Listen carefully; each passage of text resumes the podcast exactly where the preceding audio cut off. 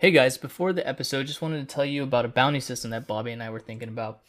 Basically, uh, we've had listeners reach out to us uh, mentioning that certain uh, questions or answers are not entirely correct, and uh, we adjust them accordingly. And we're not perfect, and we'll make mistakes. Bobby more so than myself, but Debatable. regardless, regardless, if you do find something, if you come across something, you're listening, and you're like, hey, you know what? I actually think it's this, or I actually uh, don't agree with the answer.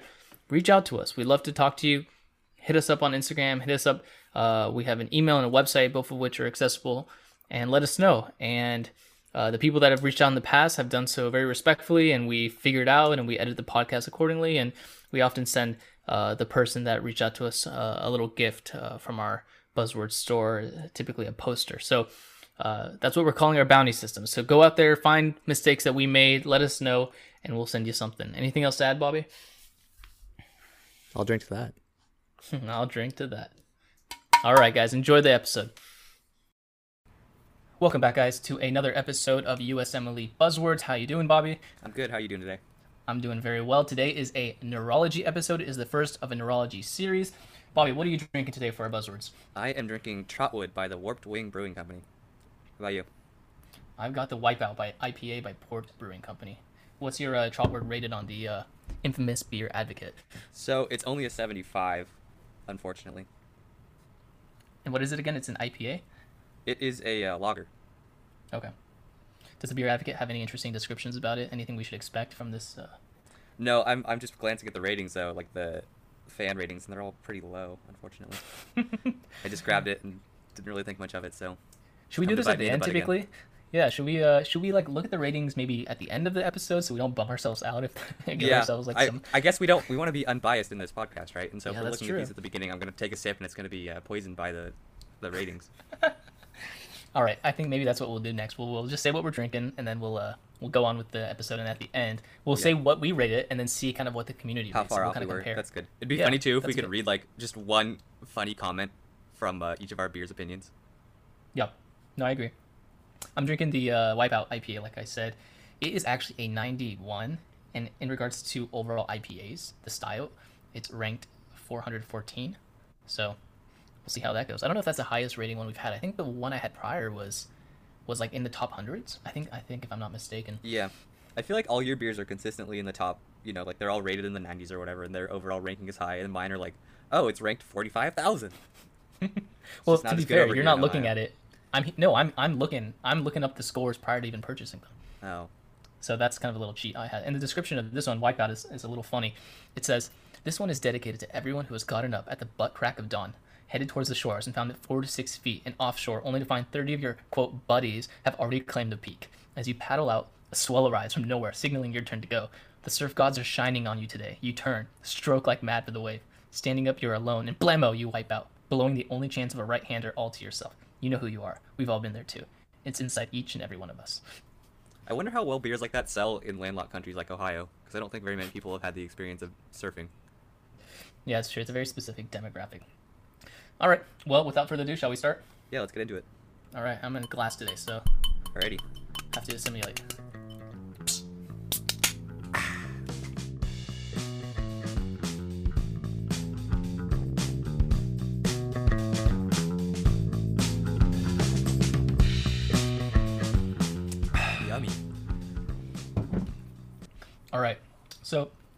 I had a little idea today. Since people say you don't drink enough, Bobby, we're gonna we're gonna up the ante. Are people I've saying that? Have people gi- Yeah. giving us feedback? Oh, that's so sweet. Yeah. well, feedback has been given, and from the community, I think this is a little little fun twist today. I mean, to the listener at home, I've not told Bobby about this prior. There was no discussion, but I have some vignettes. They're pretty tough. That's another feedback kind of we got is uh, to make things tougher. They can go do the easy stuff on their own. They can mash through Anki cards. So some tough vignettes, and if you get it first try, fantastic. Don't have to drink. If you need one hint, maybe you take like a one or two second pull. If you need another hint, maybe a three to four second pull. And the more hints that you need, ultimately to where you don't get it, um, determines just kind of how much you drink. What do you think? I think I'm getting drunk tonight. Let's do it. All right, sounds good. So, the first vignette. You ready? Yeah, Hats on. All right. We have a 23 year old female. Comes in with seizures, fever, headaches, behaving strangely, a little lethargic, a little confused. What are you thinking about off the top of your head? It's HSV encephalitis. Well, this was not I a thought great this was idea. supposed then. to be hard. Take your poll, bro. Okay, here's another question. Fantastic. That was like four levels down. I have a Um, follow-up I- question for you. What are you going to see on the CSF? That was my next follow up question for you. Beat you to it. So, so uh, the CSF. So you already know. So obviously you're asking me, and I, and I have it written in my notes right here. But basically, for uh, HSV encephalitis, you could see a lymphocytic predominance, um, and you can even see red blood cells, which I forgot until rereading and restudying. But uh, those red blood cells are actually because of or what they think is of kind of infiltration into the temporal bone and, and uh, kind of some some runoff from that. So lymphocytic predominance, red blood cells, elevated protein, and a normal glucose, similar to uh, many viral kind of encephalitis pictures or even viral meningitis pictures. I have a follow up with that. Well, do you have anything to say about that, or was I? Was I Uh, oh yeah, off? I was just gonna say no. That's completely right. One of the things is like it's one of the few causes of just like a frankly bloody tap. So if somebody has Right. HSV encephalitis or the vignettes, like oh this young patient's been acting kind of weird, and they have a bloody tap, like there's your answer. Yep. And so actually, you can get imaging too. Any idea what the imaging would show? It's just temporal lobe enhancement. Perfect. All right. And this is a tough one. I don't think it would necessarily be, I don't know, asked on the step two exam. But any treatments that we know for encephalitis, or specifically HSV encephalitis? I imagine you'd give an antiviral. Yep. Um, exactly. So that was exactly what I found. Is normally encephalitis is supportive. Uh, actually, the majority of people uh, clear it up without many much sequelae. Like there are some people. There's a minority that do have some like kind of recalcitrant neuro, you know, uh, deficits. But overall, people do well. But if you suspect HSV encephalitis, if you can get acyclovir early on in the treatment, it's actually associated with improved mortality and morbidity. Interesting. It's strange Yep. that it works for HSV as opposed to and not like it isn't standard of treatment for the other encephalitis because I mean they tend to be viral as well. Yeah, I, I'm not entirely sure. I, I don't know why you wouldn't just give the second you even suspect an encephalitis, because you know the workup is going to be long. It's going to take a while. Why not just start everyone with suspected encephalitis on acyclovir, barring any Yeah. contraindications? Don't want to give them any kidney Anyways. stones. Yeah, what's a couple kidney stones between friends? Yeah, we've all been there. I'll drink that. Cheers. How about if we both get it right? If like nothing happens, we'll just both drink, just like we've always been doing. So, in the response to the feedback to change things up, we're doing it exactly the same. Is that fair to say? It's entirely different, but in many same, ways same, it's exactly the same. different. Okay, cool.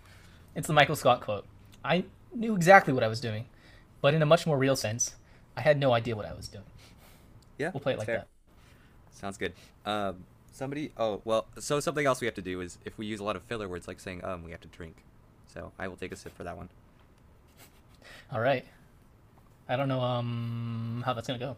Well, that sounds like a long pull for you. Gladly. There's a All right, hit me. young teenager who is having psychotic symptoms, and you see these weird rings in their eyes. What's going on? Oh, interesting. They have copper overload. Yeah. I forget what those rings in their eyes are called at the moment. I'm not great with names. Uh, Flesher, is it Flesher or something rings? Yeah, it's Kayser-Fleischer rings. Kayser-Fleischer rings. Yep. So Wilson's Wilson's Mhm. disease. Wilson's. Yeah. Perfect. Copper. You kind of get the, uh, you know, almost like the delirious picture. Um, basically, encephalopathic person, young guy, young girl. Um, is there like an average age for when this begins? I want to say like somewhere in the teenage years, like 14 to 16. Oh wow. I Yeah, wasn't thinking it's- that early. Yeah, it's one of those. So it's a good thing that you can compare this to um, iron overload, Hemochromatosis, yeah. hemochromatosis, and that hemochromatosis symptoms don't start until you're like over 40, just because Right. it takes longer for the iron to build up. But uh, Wilson's disease symptoms start much much earlier. And what do we do for these? So I don't think that there's any definitive treatment. It's just uh, you can use chelators, like penicillamine is a copper chelator to try and reduce uh, deposition, but there isn't any really curative treatments, unfortunately. Okay. So what's like the key takeaway for someone like for Wilson's disease? What should they look for in a vignette? So in the vignette, if you have a like a fairly young psychotic patient, and they give you the classic Kayser-Fleischer rings, or um, if they also they also can tend to have some weird motor like non-specific motor symptoms because it also like the copper deposits in the basal ganglia, um, and I, I believe it's also just progressive. Yeah. I'm even reading so like like you said schizophrenic like syndromes even like Parkinsonian syndromes dystonic choreic Right. like a lot of the things I'm even reading about maybe some urolithiasis interesting okay so I have another patient for you this Sure. is a uh, this is a 28 year old male headaches for a week but his eyes are getting a little swollen, and his right cheek is now getting a little swollen, and he's feverish to 101 degrees. Any ideas? It sounds like orbital versus preseptal cellulitis. Oh, I like that. Okay, yeah. And so the next thing I'll say is this physical exam is significant for limited extraocular movements. So that is concerning, and that would be orbital cellulitis. Right. And what would you start getting concerned about if he's not moving his eyes? Let's say he's starting to have a headache. Um, you may see some papilledema on endoscopy. What are we starting to think about? So you're worried about extension into the CNS. Um, the valve system in the brain and in the eyes is doesn't have the normal, or the vein system in the brain and the eyes doesn't have the normal valve, so it's very easy for a septal infection to kind of travel retrograde and end up in the CNS. Exactly. So in this picture, we have a guy um, in the actual original stem. He gets bit by a tick, but I thought that'd be too easy. Yeah. But so basically, he's feverish. He's got some swelling. You're thinking about maybe a preseptal, but now he can't move his eyes. You have some more concerning pics. And basically, with the headaches, you have to start thinking about a cavernous venous thrombosis. And it's exactly right. The facial and ophthalmic venous system, which is the main way that this bacteria gets in, is valveless. So you can get imaging, and you basically need to treat with broad spectrum IV antibiotics. It is an urgent thing. And so, one teaching point to take away from this is if you get a vignette and you're thinking about cavernous venous thrombosis, see if there's any symptoms related to the veins, I'm sorry, to the nerves that are running through the cavernous sinus where this is happening. So, like uh, cranial nerves 3, 4, 5, and 6 are the big ones that run through this. So, if they have any deficits like that, like they can't move their eyes, um, sensation loss, etc., etc., think about cavernous sinus manipulation or disruption. Sounds good. I will. Okay. Hit me. So somebody comes into the ED and half of their face is paralyzed. What are the two things you're worried about? Uh, stroke and Bell's palsy. Yeah. And so how would you differentiate the two? So cranial nerve seven is a big player. Uh, depending on, it can be tricky, but I think most strokes don't affect the upper tract of the face. So you'll still be able to move your forehead, and Bell's palsy, everything is frozen. Is that correct, or is that backwards? No, that's that's exactly it. So you you have your upper and your lower nerve for the the facial nerve, and if it's the lower nerve, which is Bell's palsy, that uh, controls the whole side of the face, and so you'll have complete forehead and cheek paralysis. And if it's a stroke, you're only knocking out the upper nerve, which has redundancy from the contralateral side, so you'll still have uh, sparing of your forehead. So I was also looking at Bell's palsy as a potential question, and I learned a couple things along the way. I know most people think about Bell's palsy in the setting of a viral infection, maybe HSV most commonly, but even things like sarcoid or malignancies can call Bell's palsy. I mean, I I guess essentially anything that affects that nerve is in theory Bell's palsy. So just something to consider. It's not just a virus that causes this, but it can be multiple etiologies, some inflammatory, some malignant. Yeah. I'll drink to that. Cheers. Bell's palsy is incredibly high yield. It comes up a lot. I've seen it in the ED a few times, and if you know you're a good clinician, you can save the patient some radiation potentially by just noticing the difference on your physical exam. So.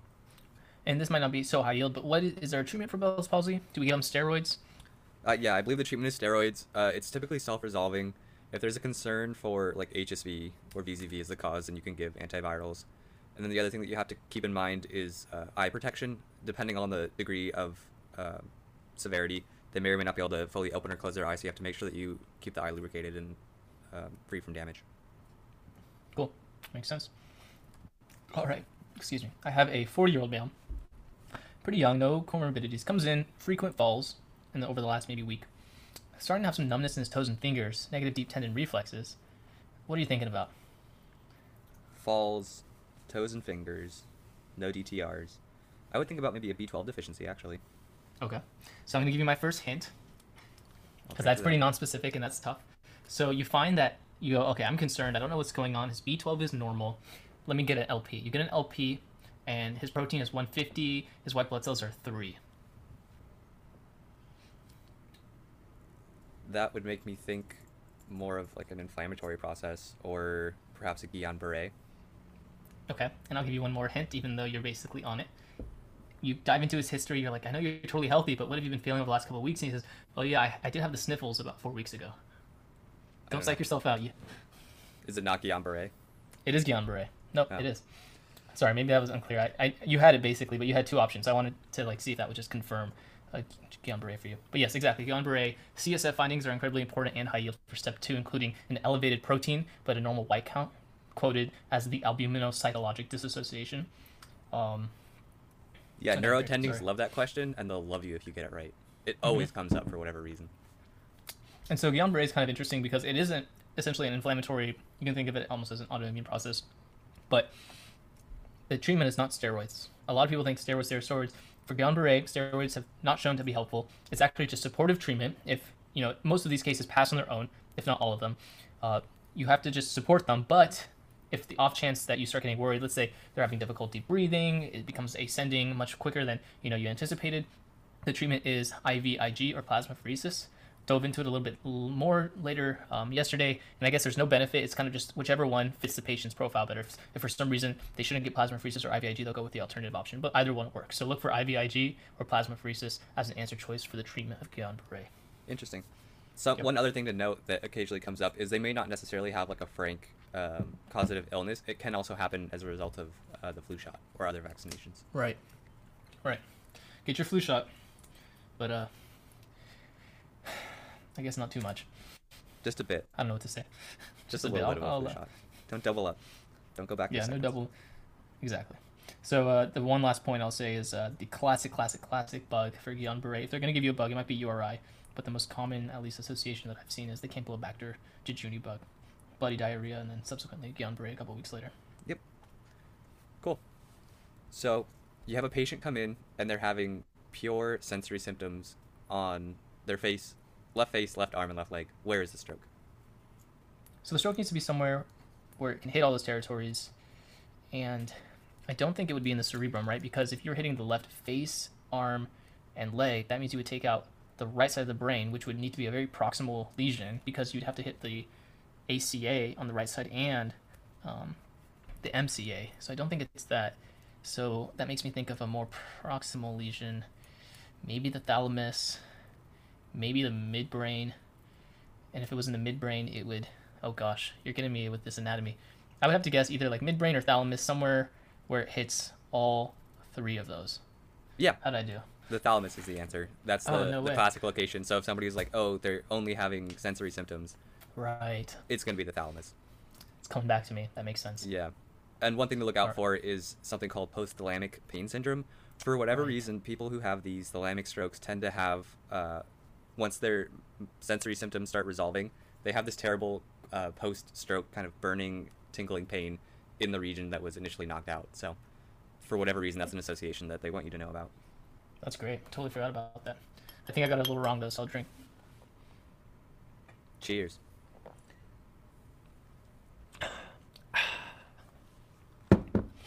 All right. How are you liking your brew so far, by the way? It's pretty good. I Yeah. I don't hate it. I don't. I think that the reviews are too cruel. It's it's a fine beer. Oh yeah. Would you get it again? Yeah, I mean I have a six pack, so I have five more to drink. there you go. Gotta say yes. yeah. How's yours? All right. It's good so far. I think it's probably one of the better ones that I've had. Nice. It's actually got a cool bottle too. It's like a beautiful kind of giant wave. Some guy, I guess, is wiping out, which makes sense since the title is Wipeout. Hmm. So it's even it's like a bottle that you would even like keep. You know, it's one of those Yeah. nice looking, nice looking brews. Nice. So I have a patient. She has sharp burning like pain on the left side of her face. What are you thinking about? I am thinking about shingles. Great. But not the right answer. Let me think of another way to say it. Herpes There's no zoster rash, by the way. Is that what you want?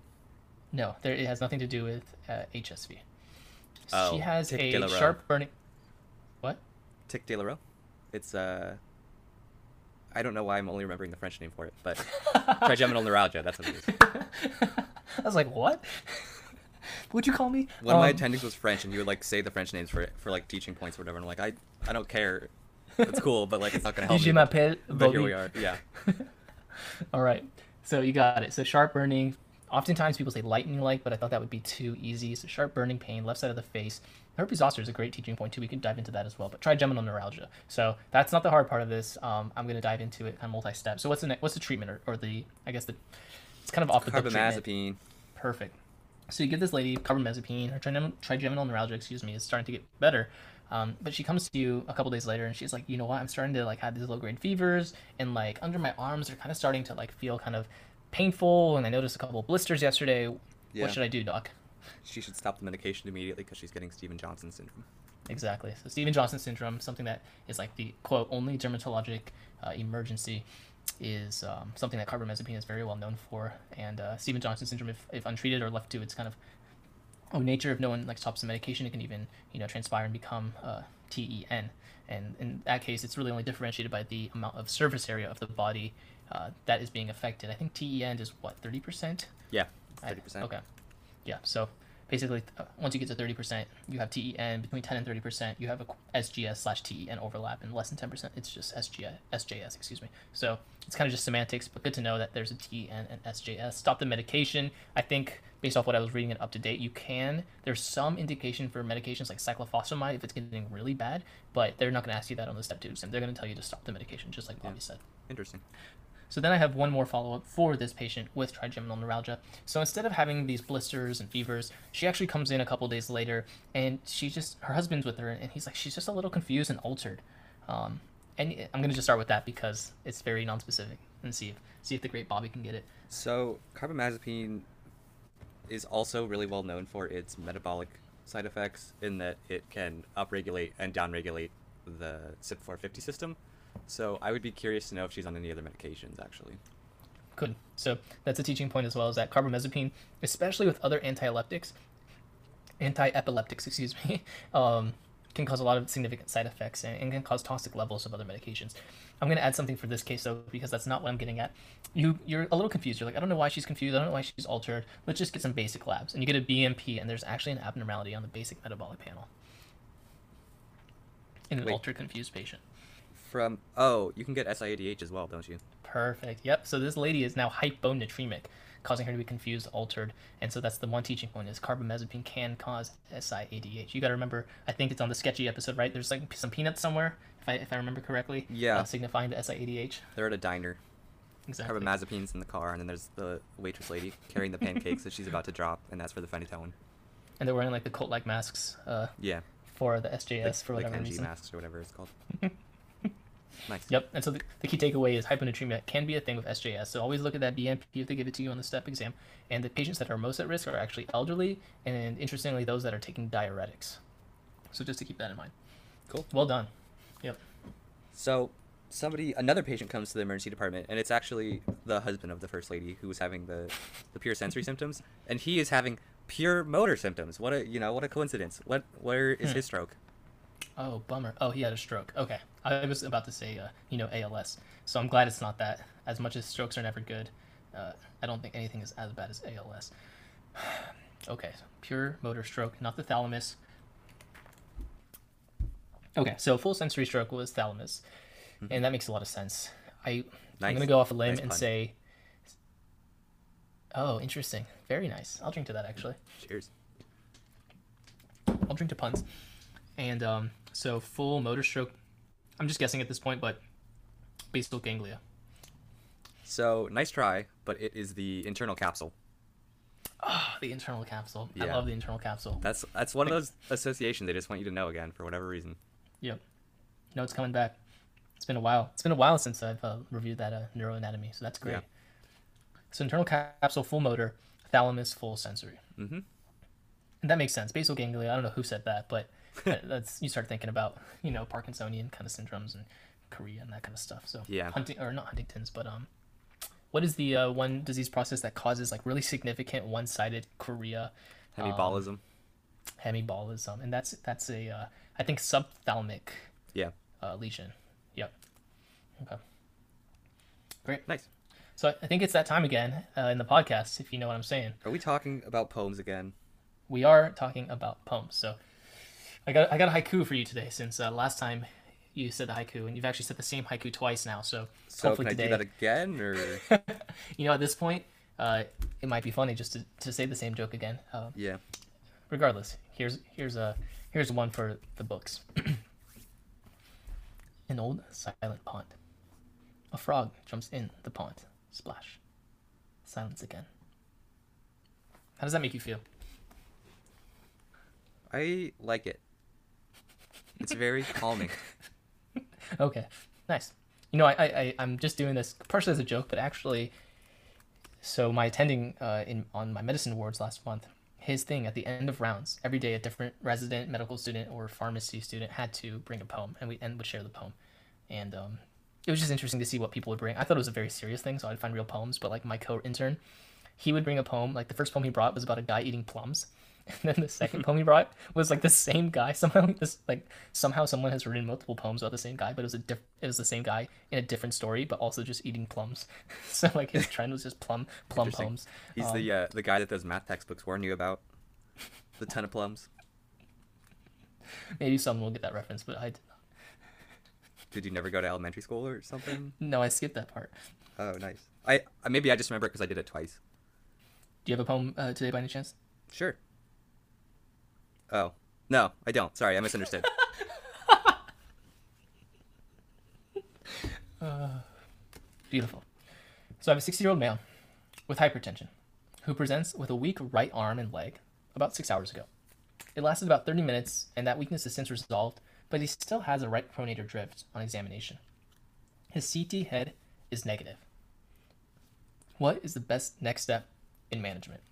Is it, and I'm going to give you multiple choice because this is tough, nothing, aspirin, or warfarin?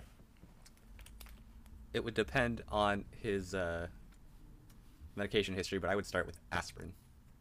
Perfect. And what do you mean about medication history? Just, just so I understand. So if somebody has had a TIA or like a thromboembolic event in the past, uh, and they were already on aspirin at that time, you would actually step up and then be more aggressive in terms of anticoagulation.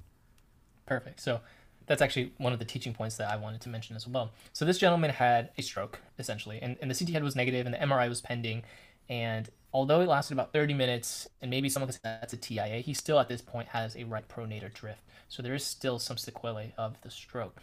And so we mentioned nothing about medications. And so if you had the choice, nothing aspirin or warfarin, you're correct in saying that aspirin would be what you need to start. Aspirin at this point is the only antiplatelet agent effective in reducing early recurrence of ischemic stroke. That being said, if this gentleman came in, you had a step two prompt, and he's on aspirin as a medication, Bobby is a thousand percent correct. You would want to then continue the aspirin and add another agent, such as clopidogrel, because obviously they've had a stroke on aspirin. So to prevent recurrent strokes, or to at least help as much as possible, you want to add another antiplatelet agent. Yep. Well done. What if a young man comes to you and he complains of his hands being shaky and he has a family history of alcoholism? What does he have? Essential tremor. Yep, exactly. Is it both hands or one hand? Is there a, uh, you know, a laterality to it? Is it typically both? Just So- so education. It is typically bilateral. Usually, for whatever reason, one hand will be a little bit worse than the other. And you can actually have involvement. This is rare, but you can have involvement of the head, so you'll have a little bit of like head bobbing type movement. And it tends to get better with alcohol, so there'll be kind of a family history of people who drink as they kind of just discover that it helps with their tremor and it's kind of a, you know, nature's remedy, so to speak. Or you can also medically treat it with propranolol or as a step up therapy, I believe primidone. Okay. And just to be 100% clear, because there's a lot of different tremors. I mean, with Parkinson's, you have that rolling tremor at rest. Essential tremors are a kinetic tremor. They're a tremor that occurs when you're doing simple things, such as, you know, mm, I don't know, doing a simple task, such as drinking from a glass or, or tying a shoelace, right? Yeah, exactly. And they tend to get worse with age. And beta blockers. Yep, beta Worse with age, and beta blockers are the mainstay, and alcoholism um, can be a historical factor that can help lean into that. And what's the tremor? And this might be something that we need to look up because tremors are tough, especially on problems when you're you know rushed. So we have the Parkinsonian tremor, which is kind of classic baseline pill rolling tremor. Um, you have the essential tremor, and then there's a tremor related to strokes, if I'm not mistaken, like a, maybe a cerebellar stroke. Yes. So cerebellar strokes will cause you can have like cerebellar tremors, which I believe are it's called an intention tremor, where it actually gets worse when you're trying to do stuff, and if you're just sitting there at rest, it's it's fine. So that seems very similar to essential tremors, though. So the essential tremor you'll still have at rest, but it gets Okay. worse when you're doing things. Um, whereas the intention tremor is always there, or sorry, is only there when you're going to do things. Okay, makes sense. All right, I have just a quick teaching point. So, you have a patient. Let's say it's, it's a little kid. It's gonna be sad. It's a little kid, and they're sledding and they hit a tree, and they pass out for a second, and they come back to, and then maybe 30 minutes later they start throwing up. What do you think about? Epidural hematoma damaged the middle meningeal artery. Perfect. So I know epidural versus subdural is pretty classic. People, most people probably learned in step one, so I don't want to go over it for too long. But epidural versus subdural, the one thing that I think uh, is often overlooked in studying for it is just the timeline. So epidural is often you know minutes to hours, where the person hits their head, they have a lucid phase, so they pass out for a second, they have a lucid phase where they're totally normal, and then you know within a couple hours they're vomiting, there's signs of you know deficits, they're they're really in trouble. And obviously, surgical emergency, blah blah blah. Mm-hmm. Versus a subdural where you have you know the elderly person that maybe fell a couple weeks ago, maybe doesn't even remember, maybe just like a slight trauma. Oftentimes, like oh no, nothing's happened over the last couple months, and then you take a picture of their brain and there's this huge subdermal that's been subdural, excuse me, that's been collecting for weeks. So that's kind of the main difference is the time frame as well as the demographic. Anything else you want to add with that? Uh, just one thing to add is on imaging, the subdural, because it's a low pressure bleed, will look like a moon and be concave, versus an epidural, it's an arterial bleed, it's high pressure, it's pushing on the brain, so it will be convex or lens shaped. Perfect. I'll drink to that. Cheers. And so, just along brain bleeds, along the topic of brain bleeds, the most common cause of non-traumatic subarachnoid hemorrhage is what? Non traumatic subarachnoid hemorrhage. So it's the Berry aneurysm, right? It's the classic Oh, right. um, worst headache of your life. Uh, most commonly, subarachnoids are just found, you know, because of trauma. But if there's no trauma, I actually just had a patient over the last couple months that had a, uh subarachnoid hemorrhage. But Berry aneurysm is the next kind of highest etiology. To diagnose it, you would get a CT head without contrast, just as you would with any kind of brain bleed. If that's not helpful, any idea what the next test would be? If you're still pretty suspicious, you do an LP, perfect. What are you looking for? xanthochromia, which is an Perfect. elevated ferritin and like a brown looking CSF tap, or if the bleeding is more acute, then you'd actually just see blood. Right. Yeah, something I learned is that the xanthochromia, although it's very specific, it's it's tough to do because too early on it won't find it, and then too late it also won't find it. There's like this interesting maybe 48 hour gap where the xanthochromia will pop up. But if you're doing it, obviously, you know, a couple days after someone had the headache, or maybe just right immediately as they had the headache, uh, it really won't come out with anything. So it's tough. And so, if it, obviously it's an aneurysm, it's a neurosurgical issue. You want to clip the aneurysm. You can use a coil, blood pressure control. Um, there is a medication that you do want to give for vasospasm. Any idea? Nimodipine. Nimodipine, calcium channel blocker, prevents vasospasm, which is a very scary complication of subarachnoid hemorrhage. So nimodipine, it's the uh, sketchy episode in the ice cream parlor, and they need more dippings or something like that. If I don't, Yeah, there's a lady who's mm-hmm. pregnant with a knife for nifedipine, and then right next to her is, is the nimodipine guy who's like got his baggy pants and he's sitting on the ground. Is that the nimodipine guy? I thought the nimodipine guy was in the background. I thought it was another lady. Am I tripping? Maybe you are, or maybe I am. the world may never know. Well, it's it's in there somewhere. We could we could we could have an episode where we where we just try to reenact each sketchy episode like from memory. Yeah, we just talk about it. It's like the first one. There's the pharaoh guy. There's a pharaoh, there's a cat, and that means that there, it's catalase and uh, you know it's gold. MRSA. It's got the. We're not gonna do it now. Whatever. something something coagulase. Yeah, I'm sure our listeners want to hear like a like a third level source. Like it's not even a first person or a second person. It's like third person. Access You know what our to, listeners would like though is a re- reenaction of the macro line video. What if we just redo that one? Yeah, make it better and not an Edgar Allan Poe poem. Is that what you've been pushing for with all these weekly poems? Is that what this is about? It's just my frustration towards sketchy just manifested as its own. to be fair, I'm not the one doing Edgar Allan Poe. I think that's been you. Hey man, baby, Baby shoes, never worn. That's scary. That means that somebody was gonna have a baby and then they, the baby didn't wear the shoes. Think about it. All right. Can't have barefoot babies running around. when I think about it. And just for the listener that's uh, listening to this, you know, weeks, months, years later, it's actually October 4th today. So right now we're in the midst of the newest development in this pandemic crisis, or as some say, plandemic crisis, where uh, President Trump has just tested positive a couple days back. But I just read a Reddit post saying that they're thinking about discharging him tomorrow, and it's been like three days. What do you think about that? I think you can't uh, say like know for sure like any of the information coming out from these reports because a lot of it is like sensationalized and also like I'm sure there's a very limited subset of information that the president has allowed his medical team to disclose, and everything outside of that I think is really just speculation. Right? Like no one knows anything. Like Yeah. they're saying, I read, the, I watched the interview yesterday, and the guy literally asked the physician, the, the physician to the president, like multiple times, like, has he been on any oxygen? And he Yeah. kept answering like, he has not been on any oxygen today. And the guy's like, what about yesterday? He's like, no, not yesterday either. It's like, what about Thursday? I was like, Jesus Christ, dude. Yeah. like, you're not gonna get anything like out of these people right now. There's no way they're just willingly disclosing this guy's information. Right. Well, being on supplemental oxygen is so non-specific too. Like, we'll toss Yeah. anybody on it. Like, yeah, he, she just asked for it, so we gave it to him. Like, whatever. Right. And so at this at this time, he's gotten He's gotten remdesivir. He's known to have already prophylactically had hydroxychloroquine. Although I'm not sure if like he stopped doing that or if he's been doing that this whole time. I knew he was doing it months ago, but I'm not sure if he's been consistently doing it. And then also he got that experimental IVIG, which I think is incredibly like that's interesting that someone was able to convince him to take an experimental treatment before having any symptoms. Yeah. Well, allegedly he was having some amount of symptoms, and I mean this medication isn't FDA approved yet, but it does have kind of the best emerging data. So it, it'll Okay. be interesting to see how it plays out. But it's kind of strange that on one hand, you know, our president's saying that it's a hoax and is like not a big deal and stuff, and then on the other hand is getting access to this like highest quality medical care and like experimental treatments and stuff that he's trying to take away from the average Joe Yeah. or the sleepy Joe. All right, Bobby, that is it for today. What are you thinking about your beer? What would you give it on a one to ten? I would give it a six. It's not great. It's not terrible. Would I drink it again? Yes. Would I buy another six pack? Probably not.